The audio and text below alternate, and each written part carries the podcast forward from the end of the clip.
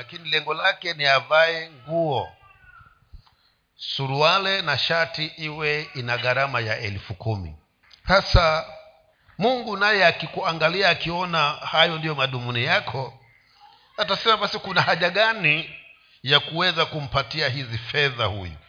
Hivyo tunahitaji hizo fedha lakini wewe wazitaka kwa sababu gani? Hmm?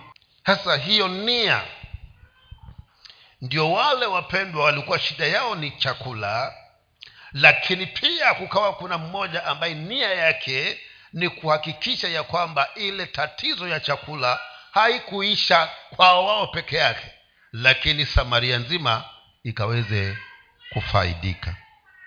Hivyo nashukuru mungu kwa sababu ya ukweli huo kwa ambao unaweza kudhihirika kwetu kuhusiana na kuweza kuondokea hizo vihunzi ambavyo tunakumbana nazo hasa katika maeneo yetu ya kiuchumi. Kwa sababu tunapoviondokea tutakuwa salama.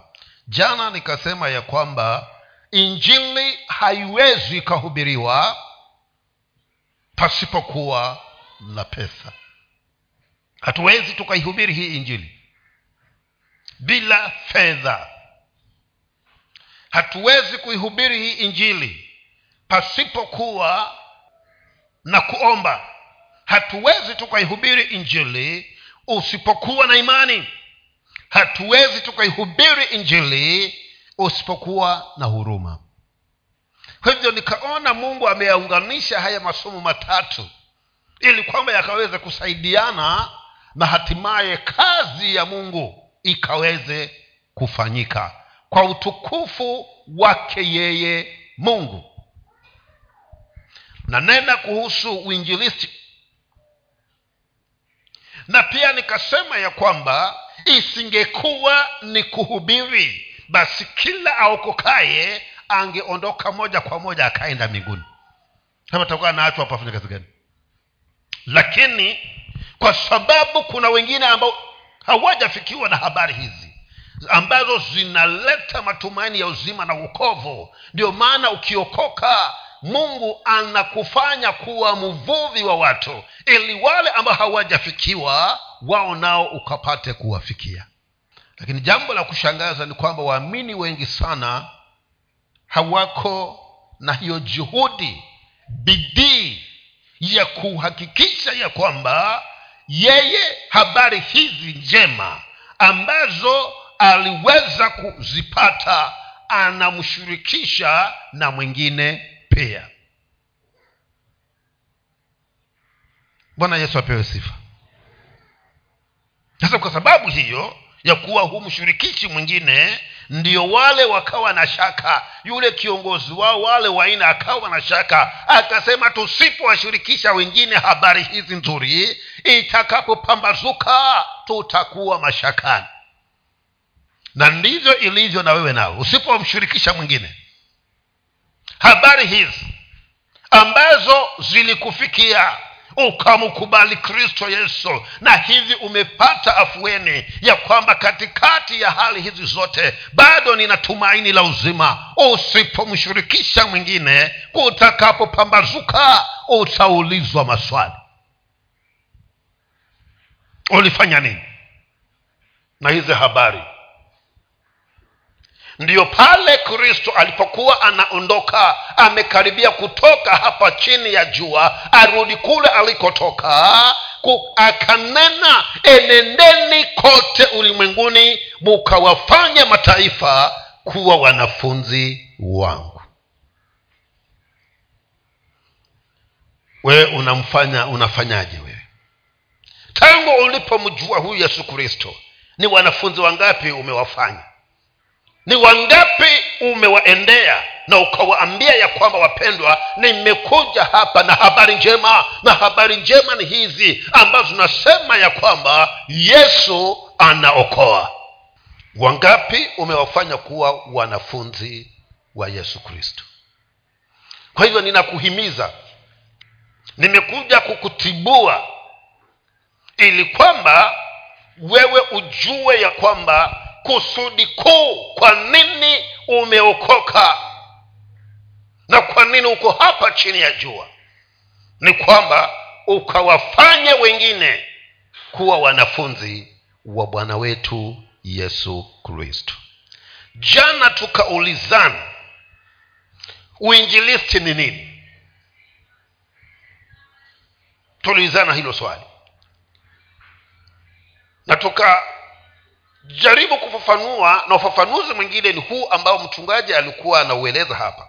Ya kwamba kuwashirikisha wengine habari hizi njema za injili zinazoleta wokovu. Ukifanya hivyo unafanya uinjilisti. Shirikisha mwingine. Pia ni kumweleza ama kumshirikisha mwingine kile ambacho bwana wetu yesu kristo amekutendea tangu ulipookoka. Tukaulizana hilo swali hapa na tukawa tunalijibu hivyo. Alafu tukawa na swali lingine ni yakina nani walioitwa kufanya uinjilisti? Tukasema ya kwamba walioitwa kufanya uinjilisti ni wanafunzi wote wa yesu kristo na hapa tuko sote tu wanafunzi wa yesu kristo hapa. Kwa hivyo ili mradi wewe ni mwanafunzi wa yesu kristo umeitwa kufanya uinjilisti. Hivyo usisemi kwamba mimi si mzee kanisa mimi si mchungaji mimi si askofu. Kwa hivyo sipaswi kuhubiri. Haa wanafunzi wote wa yesu kristo ndio walioitwa kuifanya uinjilisti alafu tukaulizana basi ni kwa nini tuhubiri? Kwa nini tuweze kufikia haa wengine? Kwa nini tufanye uinjilisti? Tukaulizana hilo swali hilo. Tukasema sababu ya kwanza ni kwamba tunafanya uinjilisti kwa sababu tunataka kumtii bwana wetu yesu kristo aliyetuagiza na kusema enendeni kote ulimwenguni mukawafanya mataifa kuwa wanafunzi wangu. Kwa sababu ya kwanza ni utiifu. Kumtii yesu kristo.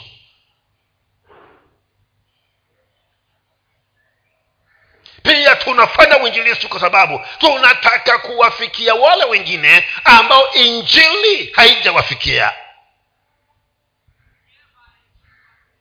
tukasema tunafanya uinjilisti kwa sababu kuna siku kila mwamini atajitokeza mbele za yesu kristo. Hasa tukawa tunajiuliza swali hili nitajitokezaje mbele ya kristo bila kuwa na kitu cha kumupa? Utamshuhudia kwamba ulifanya nini huku duniani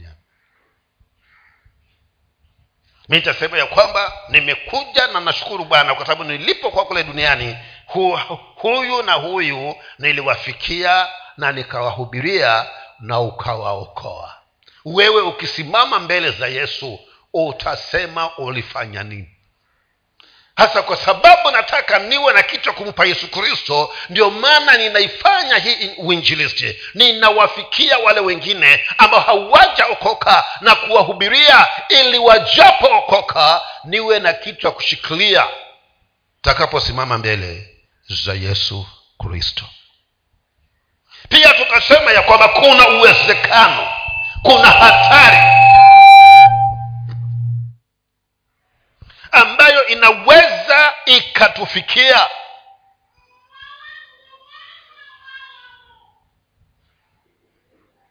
Na hatari hii ni ya kukatwa kama tawi lisilozaa. Bwana yesu apewe sifa una sababu wewe za kuendelea kuishi. Kama hauzai sisemi upande ule mwingine. Nasema huu upande wa mambo ya kiroho. Wewe hauzai. Mzabibu ambao hauzai tunaambiwa tawi hilo halipaswi kushikamanishwa na mzabibu. Kinachofanyika ni likatwe linyauke liingizwe kwenye moto so wakati mwingine kama uko hapa na hufanyi huduma hufanyi uinjilisi unakuwa tawi lisilozaa. Na kuna hatari ya kukatwa. Na ukikatwa ndugu yangu itakuwa ni hatari sana. Ukikatwa itakuwa ni hatari. Hujui utakatwaje. Kwa hivyo nini? Hubiri. Kazi ya kufanya ni, ni kuhubiri. Hayo mengine muachie mungu.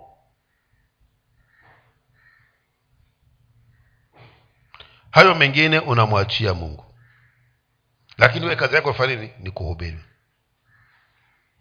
Pia tukasema ya kwamba hauwezi ukahubiri bila nguvu.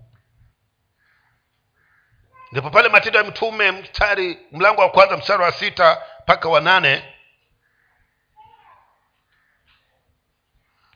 yesu akawaambia nendeni mkasubiri yerusalemu mpaka atakapokuja huyo msaidizi.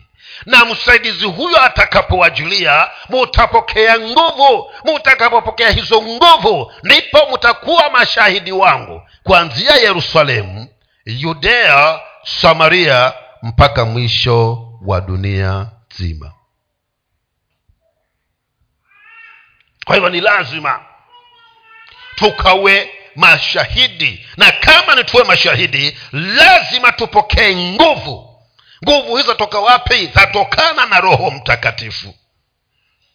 Nikasema ya kwamba bwana yesu alipokuwa katika kitabu cha yohana mtakatifu anakaribia kwenda kusulubishwa pale akafikia mahali akawapulizia akawaambia pokeeni roho kwa hivyo nguvu za kupokea roho mtakatifu ni kiwango cha chini ambacho hakiwezi kukusababisha uwe katika hali ya kuhudumia uwe na bidii na juhudi ama uwe effective. Lakini unapojazwa sasa ndio pale aliposema atakapowajilia. Wakajazwa na roho mtakatifu. Na walipojazwa na roho mtakatifu wakazungumza kigerienge. Alizungumza kigerienge kila mtu.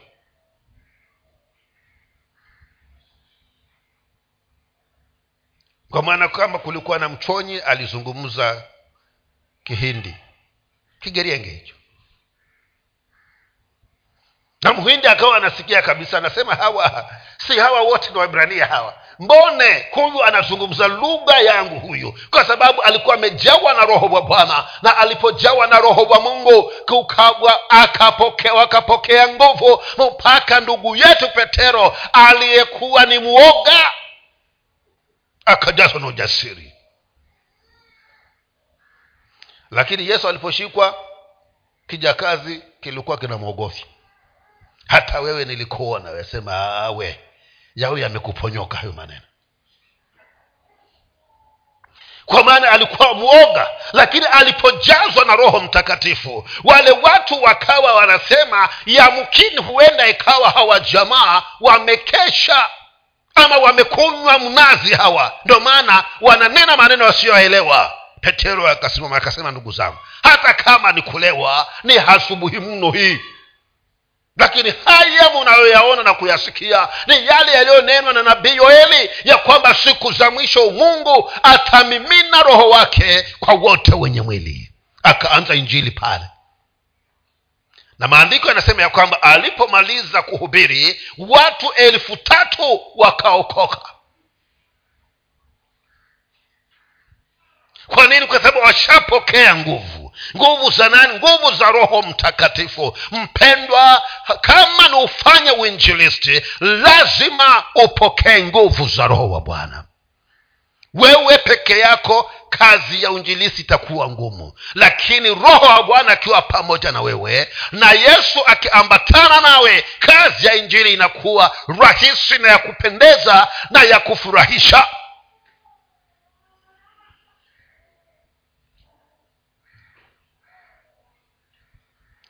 warumi kumi.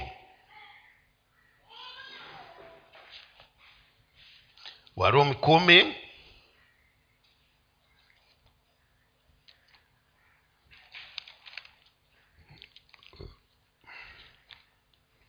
Warumi kumi mstari wa kumi na tatu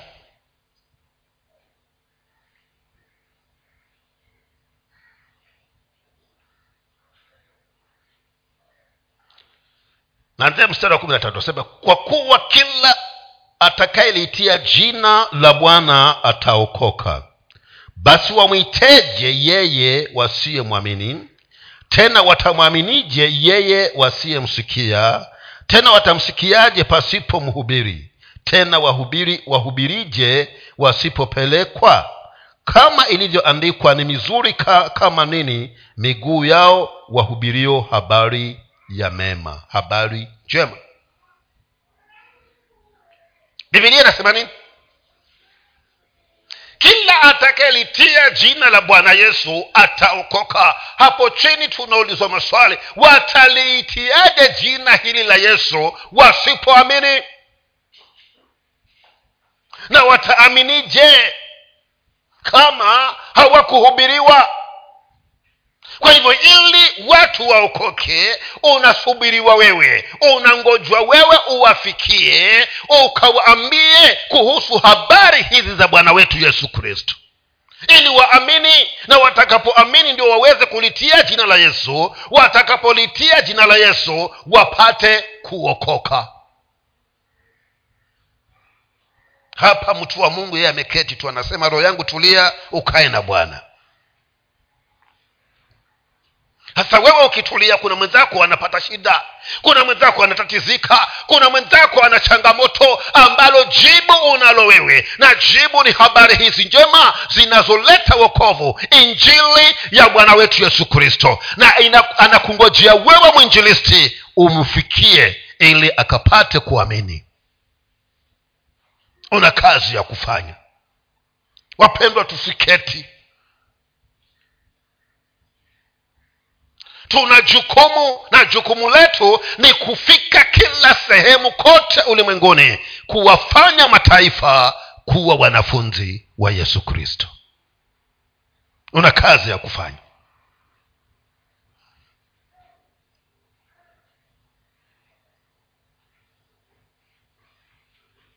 Ili mtu huyu ambaye hajaokoka apate kuweza kuokoka kwanza mpaka awe na imani. Na imani hii hataweza kuwa nayo mpaka kuwe na mtu atakayemhubiria habari hizi njema. Kwa maana maandiko yanasema ya kwamba imani huja na huja kwa kusikia na kusikia nini? Kusikia neno la mungu. Atasikiaje huyu kama hutaenda? Ili imani ndo ijengeke atasikiaje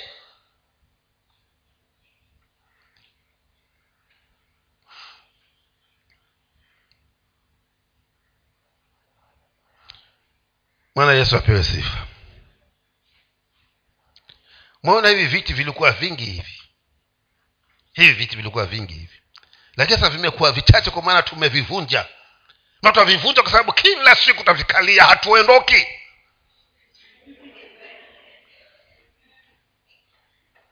hatuendi. Havina nafasi vya kupumzika. Lakini kama tungeondoka vingekuwa vingine havijavunjika haya sasa tunaambiwa tuende kwa hivyo wewe fanya maamuzi ya kwamba liwe liwalo nitaondoka angalau kama sitaenda mbali nimfikie hata yule jirani yangu. Yeye naye aokoke. Uli uzuri huu wa kuwa na matumaini ya uzima kuwa na mtu ambaye tunaweza kumkimbilia wakati mambo ni magumu. Huyu jirani yangu naye apate huu uzuri kwa maana yesu kwetu sisi ni kimbilio. Si ndivyo zaburi ya arobaini na sita inavyosema? Kwamba mungu kwetu sisi ni kimbilio na msaada unaopatikana tele wakati wa mateso sasa wewe ukiwa umepatikana na shida una mahali pa kukimbilia. Jirani yako hajua akimbilie wapi na uko hapo karibu na yeye. Bwana akusaidie. Uinuke tuondoke katika hali ya kuketi wapendwa. Tuwafikie na wengine ili na wao nao wapate kuwa na matumaini ya uzima hata wajapoondoka hapa chini ya jua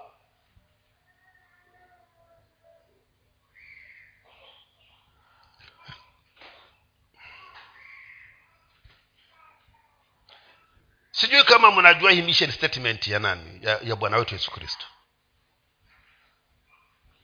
Alipokuja huku alikuwa na maono na alipokuwa na hayo maono akawa pia ameangazia ni jinsi gani ambavyo ataweza kuyatekeleza hayo maono. Ndo hayo tunaita st- mission statement.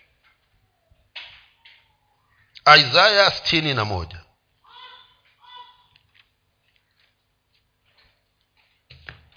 isaya sitini na moja.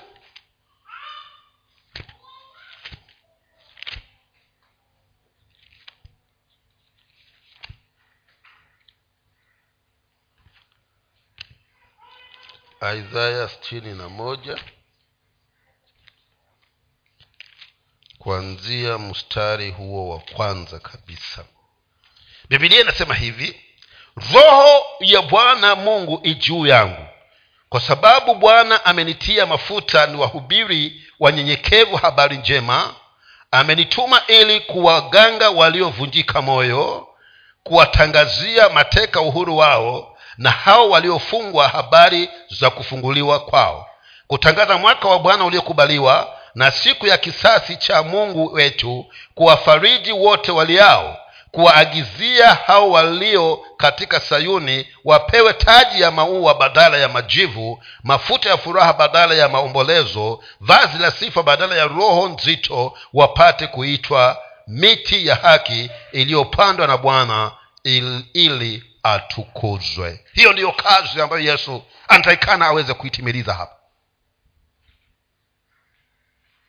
Hiyo ndio shughuli ndo statement yake kwamba roho wa bwana yuko juu yangu. Amenipaka mafuta ili kuwahubiria masikini habari njema. Walioonewa ni watoe katika uonevu. Wanaoteseka waondoke katika mateso. Ambao wanahuzunika nitangaze faraja. Na walio katika majivu ni waondoe katika majivu na waweke mahali pa heshima. Na ambao wana mioyo mzito ni wapatie mioyo ya sifa hiyo ndiyo kazi ambayo yesu kristo anapaswa aitekeleze ndipo alipomaliza miaka yake ya huduma akasema kazi nimeianza ninawakabidhi nyinyi wanafunzi wangu. Enendeni kote ulimwenguni mukaifanye kazi. Hii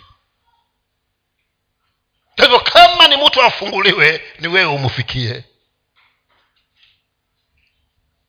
kama ni mtu aweze kuwa na kufarijika baada kupitia hali zinazomsonga na kumtatiza wewe ndiwe una uwezo wa kuenda kumpelekea neno la faraja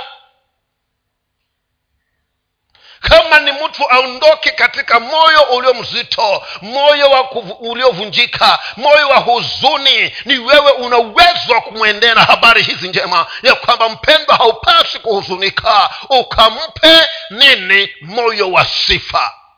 Hiyo ni kazi ambayo yesu alituachilia lakini sisi wanafunzi wa yesu kristo tumeketi hatutaki kuwa vyombo ambavyo vinaweza kutumika ili hii mission statement ya bwana wetu yesu kristo iendelezwe iendelee. Kwa hivyo tuna jukumu wapendwa na jukumu hili tutakapolishikilia vizuri kutakuwa na ushindi hapa chini ya jua na kama hatutaenda kuvua hawa watu hatutaenda kuvua hawa watu basi adui wetu halali. Kila siku yeye anatafuta yeye yuko kazini adui wetu ibilisi halali. Yuko mbioni. Na yeye naye ana mission statement yake huyu adui shetani ana mission statement yake inayopatikana katika kitabu cha yohana kumi kumi. Ndo mission statement ya ibilisi hiyo. Yohana kumi kumi.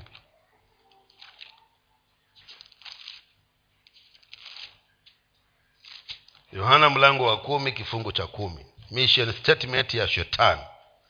Na yeye anahakikisha kwamba anaishughulikia kabisa bibilia inasema hivi. Mwivi haji ila aibe na kuchinja na kuharibu. Hapo yesu naye anamaliza sema mimi nilikuja ili wawe na uzima kisha wawe nao tele. Sasa misheni ya huyu ndugu huyu ni kuiba kuharibu na kuchinja. Anachinja nini? Si kondoo anaharibu nini? Si vitu. Anaharibu watu wa mungu. Anachinja watu wa mungu. Kwa hivyo shetani anaendeleza mission statement yake tena kwa juhudi na bidii zaidi. Sisi watu ambao tunaweza kuleta matumaini kwa wale wanaoteswa na shetani sisi tumetulia.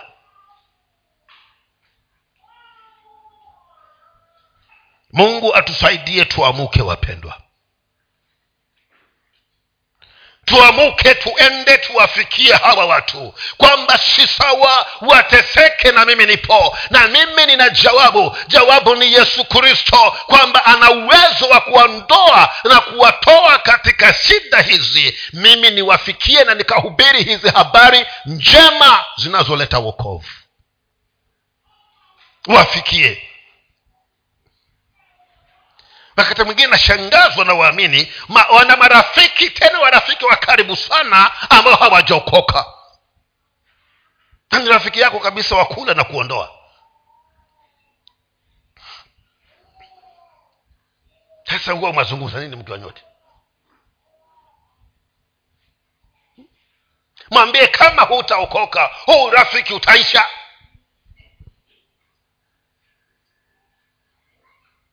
sasa sasa tunazungumza nini sisi? Sema ninachosema ni nini? Mhubiria huyo rafiki yako. Na ukimwona umemhubiria mpaka sasa ni kana kwamba anakuchokesha. Weka weka distance kidogo. Akuulize mbone? Siku hizi hunipigii simu sana mbona siku hizi nikikwambia twende mahali mpeleke unasema una kazi nyingi. Umwambie ni sawa anasema hizo kwa sababu giza na nuru haziwezi kutembea pamoja. Wewe ni giza mi ni nuru.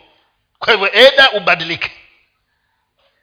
Uwe nuru. Ama sivyo utanitatiza hilo giza lako laweza kupenyeza huku kwangu kwa hivyo nami sitaki kuharibu nuru yangu ndio maana siku hizi kwa maana nimekwambia vya kutosha miaka mingi nimekuhubiria wewe unaonekana umeamua kubaki na giza. Ataenda kujifikiria. Sema yaani urafiki wavunjika tu kwa sababu ya uokovu kwani nikiokoka nitaharibikia wapi?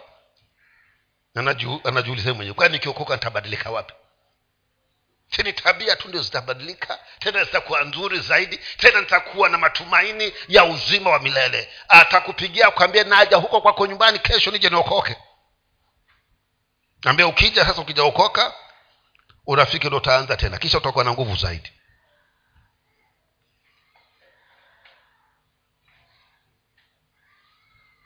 alafu tunaambiwa hivi kama ni tuweze kuzaa matunda katika uinjilisti basi lazima tufanye uinjilisti na nia iliyo nzuri.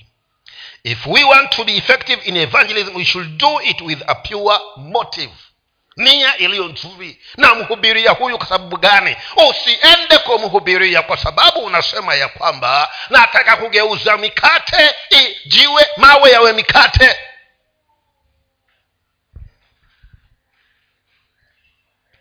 so kuna wengine wamefanya hivi. Anamhubiria kwa sababu anataka amwoe nia. Ukiiwa nia yako ni hiyo ndugu dada unafanya unafanya kazi bure. Sababu yesu alisema haiwezekani mawe yageuzwe kuwa mikate. Mahubiria ende mbinguni kwa hivyo nia yako ni nini?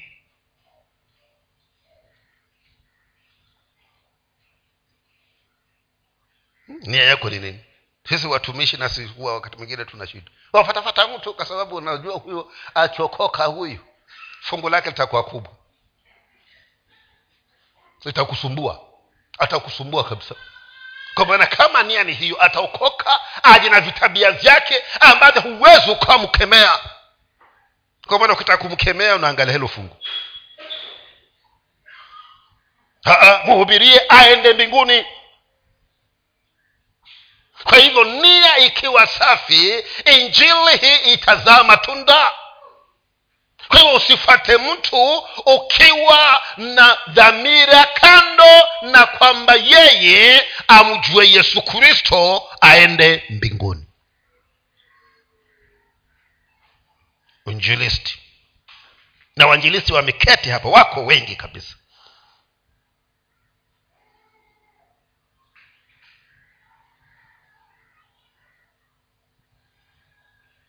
Kwa hivyo kila ninapomfata mtu kwa sababu ya kumhubiria acha nimhubirie kwa sababu nataka kujaza ufalme wa mbinguni. Kama una mengine simamia mathayo sita thelathini na tatu tafuta kwanza ufalme wa mungu na haki yake. Hayo mengine mwachie bwana akuzidishie. Lakini we kazi yako ni kuhubiri. Kazi yako ni kuhakikisha ya kwamba umesukuma injili ndani ya huyu mtu mpaka afikirie kuamua ya kwamba hata na mimi nami nataka niliitie hili jina la yesu.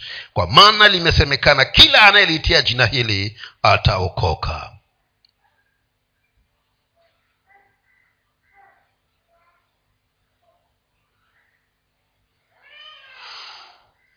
na daudi akawa mwerevu akatupatia mfano asema wapendwa tunapomtumikia bwana hatumtumikii bure. Tunapohubiri ili watu waujue kristo yesu hatufanyi hivyo bure. Mungu naye anaona hii kazi tunayoifanya. Ndipo daudi akasema nimekuwa kijana sasa nimekuwa mtu mzima. Sijawahi kuona mtu mwenye haki wa mungu ameachwa na mungu wama uzao wake kuomba mkate barabarani kwa hivyo unaposhughulikia kazi ya bwana mungu naye anashughulikia kazi yako.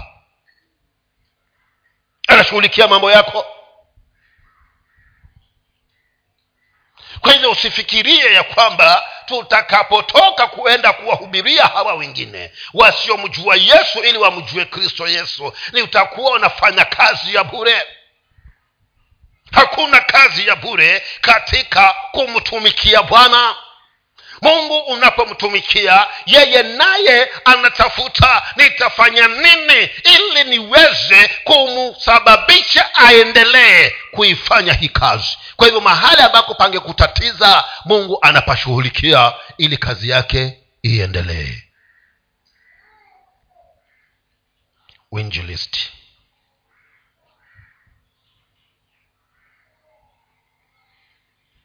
the character in evangelism tabia katika uinjilisi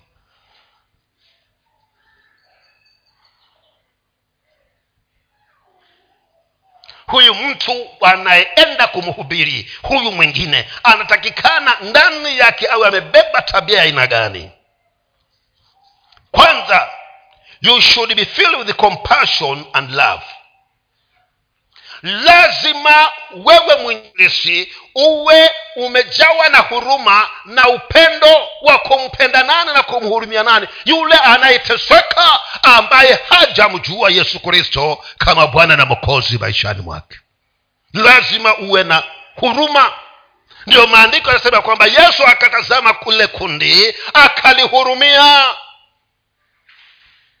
na pia upendo unapompenda yule mtu ambaye unataka kumwendea pia itakuwa kuna urahisi hata wa kuweza kunena naye na kumhubiria habari hizi nzuri. Lakini kama humpendi hata kumkaribia hautamkaribia. Kwa hivyo mtu huyu huyu mwinjilisti huyu ambaye ni wewe na mimi twatakikana tuwe na huruma na upendo kwa wale watu ambao wanapotea katika dhambi huruma na upendo. Na hili wapendwa ni kweli. Mtu ambaye humpendi humwazii mema. Na hata kumhurumia haiwezekani. Utahurumia mtu ambaye humpendi kwa hivyo ili uweze kumfikia huyu mtu ambaye hajamkubali yesu kristo kwanza ni umpende tena baada ya kumpenda umhurumie. Uwe na huruma.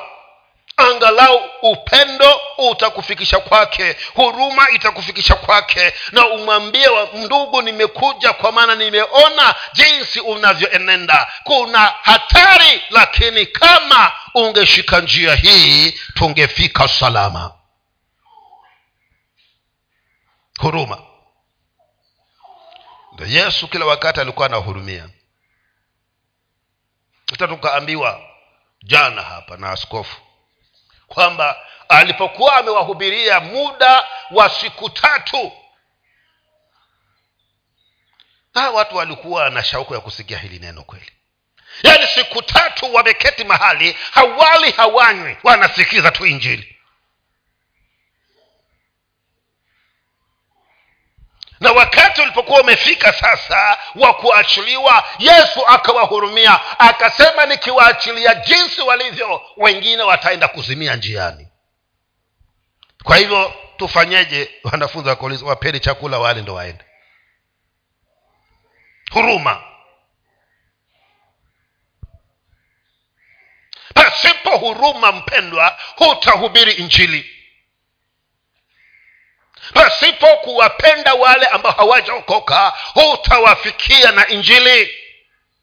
Kwa hivyo lazima uwe ni mtu unayewapenda na kuwahurumia.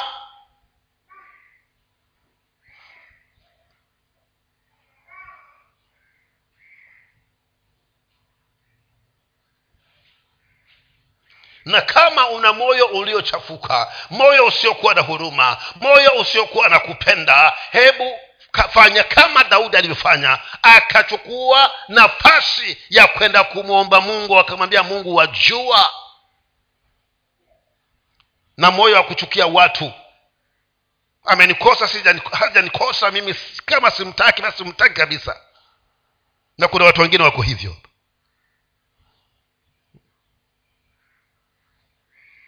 Yaani wanichukia tu kwa sababu ya hiyo pua yangu ilivyo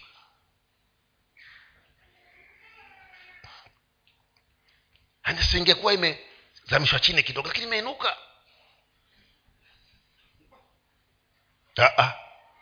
Sasa daudi akawa katika hali hiyo akaenda akamwomba mungu kawambia bwana niumbie moyo safi moyo utakaokuwa na huruma moyo utakaokuwa na kumpenda yoyote takayekutana naye ili niweze kumtangazia habari hizi njema moyo wa kupenda na wa kuwa na huruma. Mbili tabia ya mtu ambaye tabia inayotakikana kwa mtu anayetakikana kwenda kuhubiri injili. Ya pili you should be a person after godly heart. Uwe mtu ambaye moyo wako unamwelekea mungu na ukiwa na moyo wa aina hiyo ndipo utaweza kufanya mapenzi ya bwana. Na mapenzi ya mungu ni yapi? Enendeni kote ulimwenguni mukawafanya mataifa kuwa wanafunzi wa bwana wetu yesu kristo. Hayo ndo mapenzi ya mungu hayo. Na ukiwa moyo wako unaotafuta moyo wa mungu moyo wako unamwelekea bwana. Kila itwapo siku utatenda mapenzi ya bwana lakini iwapo moyo wako uko mbali na bwana hautaweza kutenda mapenzi ya mungu. Kwa maana mtu ambaye hayuko moyoni hata kumwaza huwezi ukamwaza. Lakini wakati moyo wako unamwelekea mungu wakati moyo wako unatamani kuwa karibu na bwana ninashawishika ya kwamba pia utakuwa tayari kutenda mapenzi ya mungu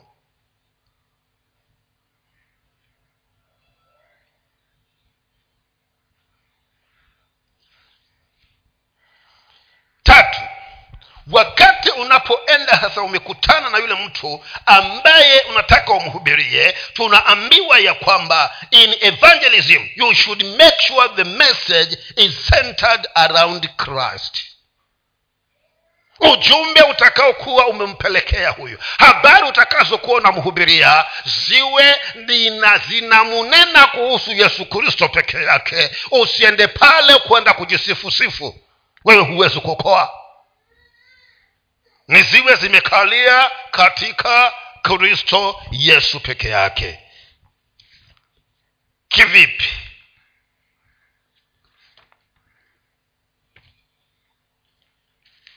Ujumbe huo unatakikana uwe umekalia kristo yesu kivipi?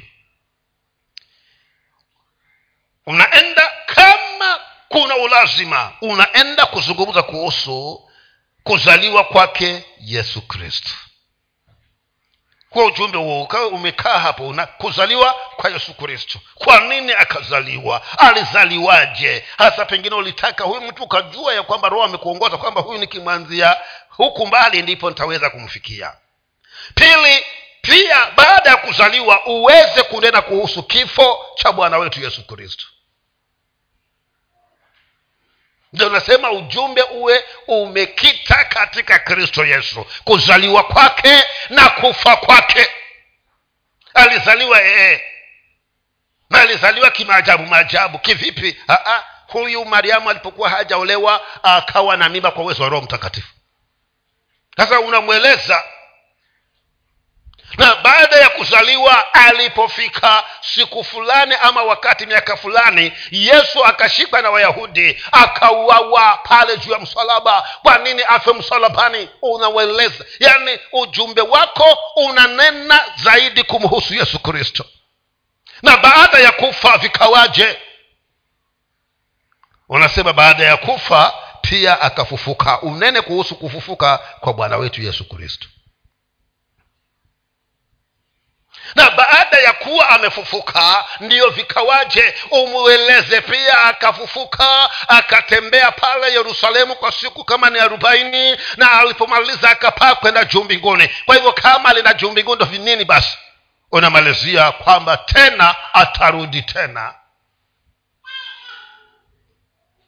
kwa hivyo ujumbe huo utakuwa umekita katika kristo yesu peke yake. Kuzaliwa kufa kufufuka na kuja tena kuwachukua wale waliomuamini yeye. Ukimaliza ndo wamuuliza sasa wasemaji uko tayari kuokoka ama bado washikilia msimamo wako kwa hivyo katika kuhubiri kwako katika kuieneza hiyo injili. Acha ujumbe wako uwe unakuwa umemzingira huyo yesu kristo. Hata kama ni ni ushuhuda unaomzungumzia kile yesu alichokufanyia bado utakuwa imekita katika huyo kristo yesu peke yake. Ya kwamba unaniona hivi nilivyo ni yesu. Lakini nilipokuwa sijamjua huyo yesu kristo wengine walikuwa wakinywa kreti nzima peke yao na halewi. Siku moja vikaenda vikageuzwa. Badala ya, ya maji kwa divai pombe ikawa maji. Yesu akikutafuta ana kila anavyoweza kufanya. Kwa hivyo sasa ni ushuhuda wake huu. Mpaka mtu atauliza sasa ilikuwaje pombe kuwa maji? Sema nilikunywa hizo tupa ishirini na tano lakini si kulewa kabisa. Kumaanisha kwamba alikuwa nanywa maji. Kwa hivyo twasema nini? Twasema ya kwamba katika huko kumhubiria huyo mpendwa wewe usionekane hapo. Acha kila kitu kimlenge kristo yesu. Ndiyo maana atakapokuwa amekubali aliitie jina la yesu apate huo wokovu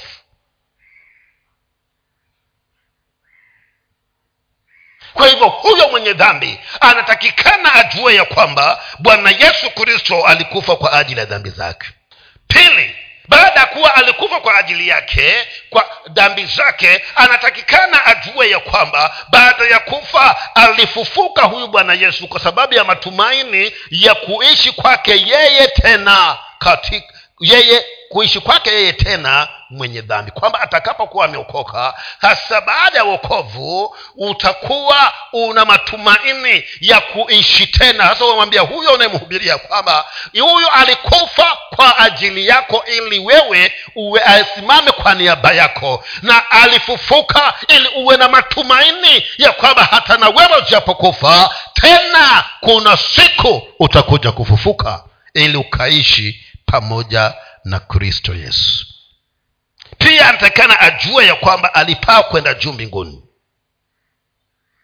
Na alipoenda huko juu mbinguni hataenda kuishi huko kabisa. Kuna siku atakuja atuchukue ili sisi nasi tukaweze kuenda kuishi pamoja na yeye. Ili mahali pale yesu alipo sisi nasi tuliomwamini tukaweze kuishi pamoja naye. Lakini hatuendi hivi hivi atakuja kutuchukua hata sasa hivi tuna huo tuna hayo matumaini ya kwamba siku moja bwana wetu yesu kristo atakuja kutuchukua. Kwa hivyo ni lazima unapoenda kuhubiri na kufanya uinjilisti ujumbe wako kila wakati ni uwe ujumbe wa kuleta matumaini kwa yule unayemhubiria. Na pia nataka ujue ya kwamba unapoenda kuhubiria wale ambao hawajaokoka mpendwa hao watu hawajui mambo ya uokovu usiende na maneno yako magumu magumu ya uinjilisti maneno magumu magumu. Uwe na maneno tu ujumbe ulio rahisi wa kueleweka. Hapa tunaambia kwamba speak the message of hope. Hapa tunaambia kwamba we use the word kiss. Keep it simple and sensible. Yaani ujumbe ambao unaeleweka rahisi tena uwe una lengo na lengo lako ni aokoke. Keep it simple and sensible. Kiss. Ili usimchokeshe na maneno magumu na kufikiria kwingi. Lakini baadaye atakapoingia humu kanisani sasa ndiyo atafundishwa sasa. Afanywe kuwa mwanafunzi. Kule ni kwenda kumvua. Akija katika ushirika kazi sasa anafanywa kuwa mwanafunzi wa yesu kristo. Sasa hayo ya kumfanya kuwa mwanafunzi wa yesu kristo si ya kwako. Na kama huyawezi aachilie hawa walimu walimu hawa akina pasta mwatata. Atawafanya kuwa atawafundisha wawe wanafunzi.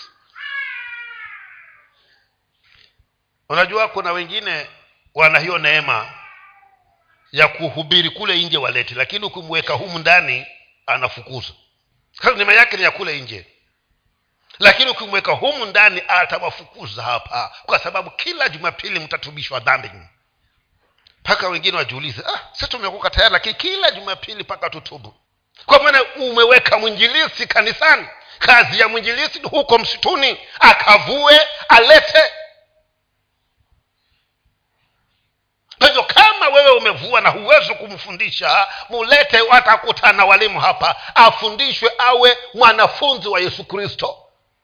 Pia ili uweze kufikia hawa watu vizuri tunaambiwa ya kwamba wewe mhubiri wewe unayeenenda kufanya uinjilisti lazima uwe mwamini anayeomba. Wapendwa huwezi ukaondoa uinjilisti na maombi kwa maana pasipo maombi uinjilisti hauwezekani. Ndio maana yesu alikuwa na tabia ya kwamba kila jioni anajitenga na wanafunzi wake anaenda kuomba usiku. Asubuhi ikifika amejaa nguvu anaenda kuhubiri.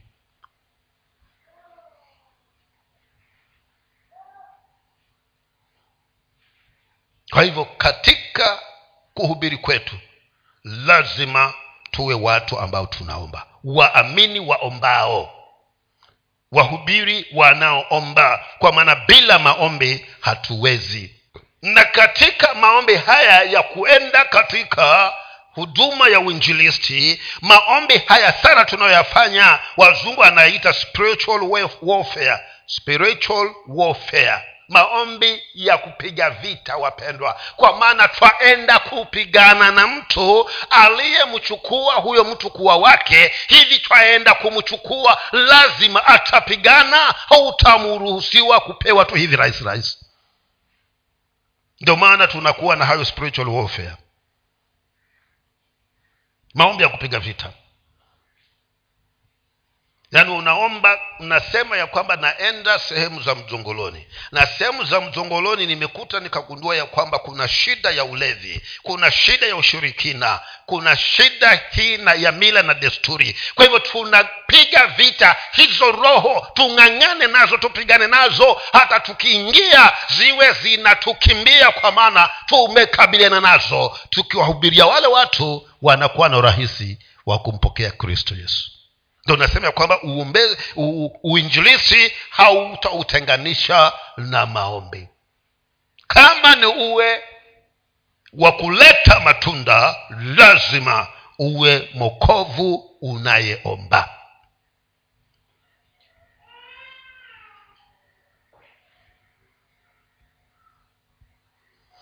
Hii ni kwa sababu katika uinjilisi wapendwa huwa hatukabiliani na watu bali tunakabiliana na roho. Roho zilizoko katika ulimwengu wa rohoni. Kwa hivyo kwanza ni umfunge yule mwenye nguvu ndipo uweze kuingia katika nyumba yake. Usipomfunga huyo mwenye nyumba kuingia itakuwa ni vigumu sana. Mathayo kumi na saba naona kuna kitu tukiangalia hapo. Mathayo kumi na saba mstari wa ishirini na tisa